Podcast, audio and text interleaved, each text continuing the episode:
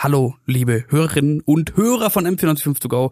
Ich bin Moritz Batscheider und ich darf zu euch sprechen, weil wir heute mal wieder ein bisschen was Ausgefalleneres mit euch vorhaben in unserem kleinen Podcast.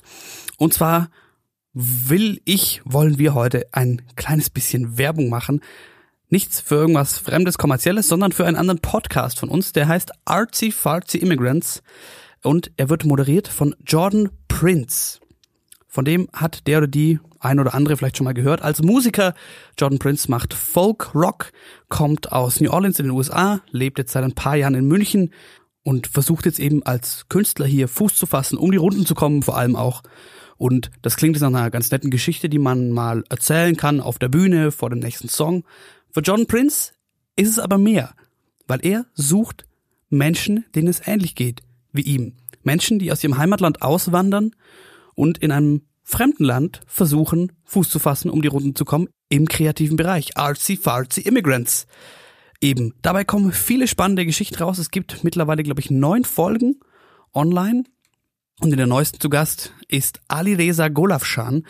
Er ist Drehbuchautor und Regisseur, hat an der HFF in München hier studiert, ursprünglich aus dem Iran und hat letztes Jahr sein Debüt gegeben mit Die Goldfische unter anderem mit Tom Schilling in einer der Hauptrollen, hat dafür den Bayerischen Filmpreis 2019 in der Kategorie Nachwuchs gewonnen. Und er spricht mit Jordan Prince darüber, wie es war, in Deutschland ja, künstlerisch aufzuwachsen, erfolgreich zu werden und vor allem auch, wie man denn Deutsch lernt, wenn man aus dem Iran oder aus den USA nach Deutschland kommt. Das soll es von mir gewesen sein. Hören wir den beiden selbst zu. Hier ist Artsy Fartsy Immigrants.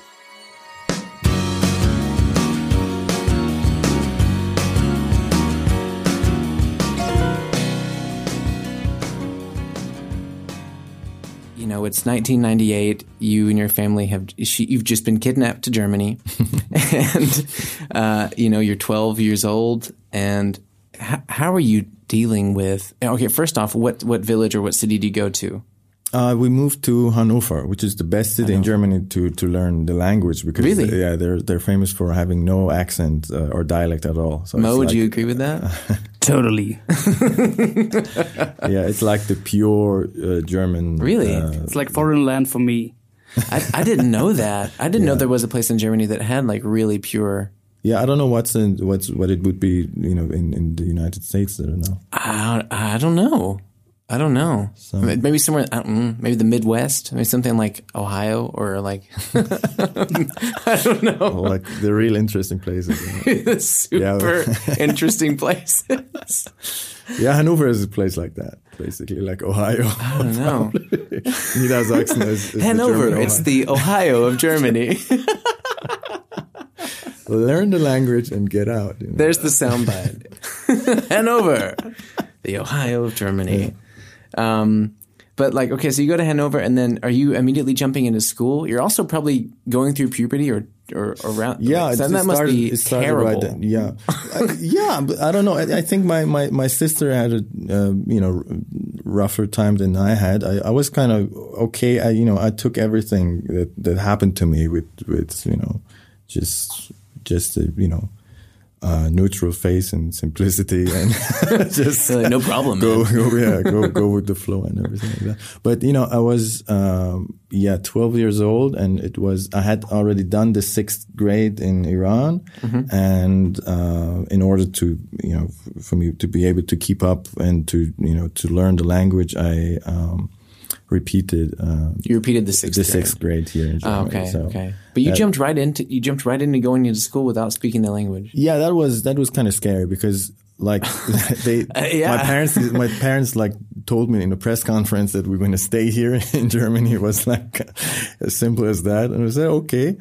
And then like a week later, it's because we were we were already into you know the school in Germany begins earlier than in, in Iran. Right. We right. had we have three months of, uh, holidays in Iran in summer. Here just like six weeks. So the school had already begun, and they said, okay, next week you're going to uh, German school. What the fuck? And I I know I knew a couple of things like uh, Wasser or uh, like what I know. Like you know, yeah, I was yeah yeah yeah Zahnstocher, which is toothpick. I don't know why I knew that. It was one of my first German words, but uh, they said, okay, go to school and you learn. And the first year is not doesn't really matter because if if you fail, uh, I mean, that's really it- like it's okay. the uh, like the family equivalent of like throwing a baby in the water so they learn how to yeah, swim. Yeah, it's true. That's but it crazy. worked because when you're 12 years old, you just you just you just do it. It's like a game. You don't you know, especially for boys, and I, that's that's why I say it was a lit, little harder for my sister, I guess, because uh, I think. You know, girls rely much more on communication, you know, verbal communication. Boys are like, do you So- play, do you play, yeah, what's up? Do you play, uh, you know, football? I said, yes, okay. And we were friends just like this, you know. That's And- really true, actually. Yeah. And, you know, I remember the first friend I ever made in first grade. We we had also moved, but not that big of a jump. Mm-hmm. But I was in new school and I was in first grade, and uh, I sat down at a table, and this guy, oh man, uh, uh, I've I've known I've uh, Colby, Col- no, not Colby Jones, Cody Coleman, no, something like that. something like that. Oh man, that's Caleb Null. Caleb Null was my first friend at the new school because we sat down at that table and he was like, "Hey, do you want to see this scab on my knee?" and I said, "Yeah." and then he lifted his shorts and showed this bloody knee, and I was like, "Cool." and we were friends from first grade until we graduated. Yeah. That's uh, That's how it it's, it's easy for boys. You're Yeah, right. Oh man, and and um, and so the language came came eventually like kind of on its own through through this Yeah. fresh. Yeah, I don't. I don't remember when I, you know, the, the time when I was, when I was like said, okay, I now know Yeah, know how to speak German. It was just at the time I could, I, you know, I I could speak German. But uh, you know, I was uh, I was fortunate to have parents who who who did speak German and uh, who could you know support me at home and Mm-hmm. uh, try to uh, They both spoke fluent German. yeah because they lived they, lived here in the seventies like for six years or so and Ah, so okay, again, that long. yeah. Oh, okay. So and uh, you know, especially my father was really behind you know you know trying to push me and to get better in German because you you reach very easily like the you know a level of of of, of you know knowledge of a language where you can communicate easily and everyone understands you and you can more or less understand everything and that's like the 90% but Yeah. for the rest 10% you need someone to kick your ass basically you That's know, really to, true. to um, and it was my father who had uh, had he himself had an accent, but he knew what uh, was you know what the sound of what is German without accent. So Okay. he he tried to push me there. So he said, no, no, it's not really. You're not really there yet. You have to you have to try harder and um, yeah. It's interesting that you say that though, because I think since I've been learning, because I, I didn't start learning this, trying to learn this language until I was already 25. So what I've noticed too is there's um, there's definitely this plateau that you're talking about around the 90%. I've seen that in a few people who are ahead of me, but I think there's even even a few more plateaus. Like there's definitely okay, I'm I'm comfortable now. Um, like going to places by myself and ordering something and maybe having like an interaction where someone asks me the directions.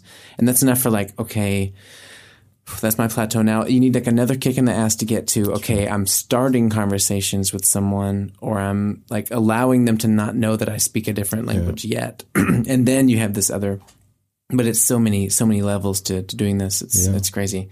I really wish that we would have been forced to i mean maybe german wasn't didn't make so much sense uh, living in, in new orleans but I, I don't understand why they don't put spanish with the with these kindergartners with these first graders it doesn't make Yeah, sense I, I know a lot of Americans who don't speak the second language because you know with English you can you know it's fine everywhere you know so there's no no need really.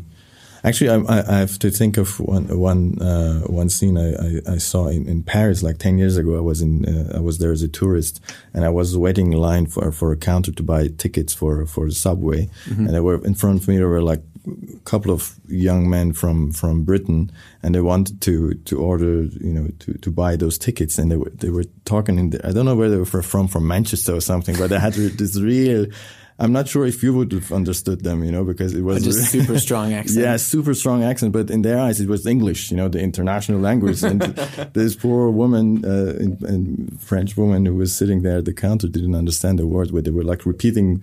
Want this. I don't know how I can't. I can't. Uh, uh, you know, imitate it, but uh, yeah, it was kind of ignor- ignorant to to think that just because it's English, even if, if it Oh, was man. like. But it's also the thing Germans do. When when when when foreigners foreigners don't understand them, they just speak louder.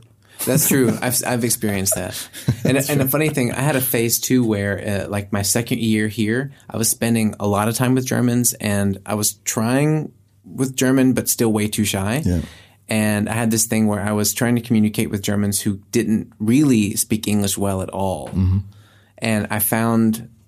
I, w- I was starting to hear myself speak my own language differently. I would speak English with them, but I would maybe Yeah. say it um, maybe a little differently. Yeah, And I, yeah. I was like, why? Why do I have an accent all of a sudden? you know, I would hang out with like the, these three guys all the time, and then the next day I'd be by myself, and I'd hear myself say it to a friend on the phone. And he's like, "You sound weird." I was like, "I do sound weird. What am I doing?" God. Yeah, but there's definitely something like international uh, English now. I mean, you Yeah. can you can set your Siri or Alexa device or whatever it is to to Indian English, which a friend of mine did. Really? Yeah, it's so cool. you got to try. I love that. that accent. I did it. I, okay, it's probably too offending to because I'm from Iran. Maybe I am allowed to do I think it. you're allowed to. do Um, oh man, Mo was doing it before you came in, and he's really good at it. No, I'm kidding. I'm kidding. no, Oh, but you oh, should try it. Look out, baby, the saints are coming through. And it's all over now, baby blue. Artsy Fartsy Immigrants, ein Podcast von John Prince und Moritz Batscheider, produziert für M945.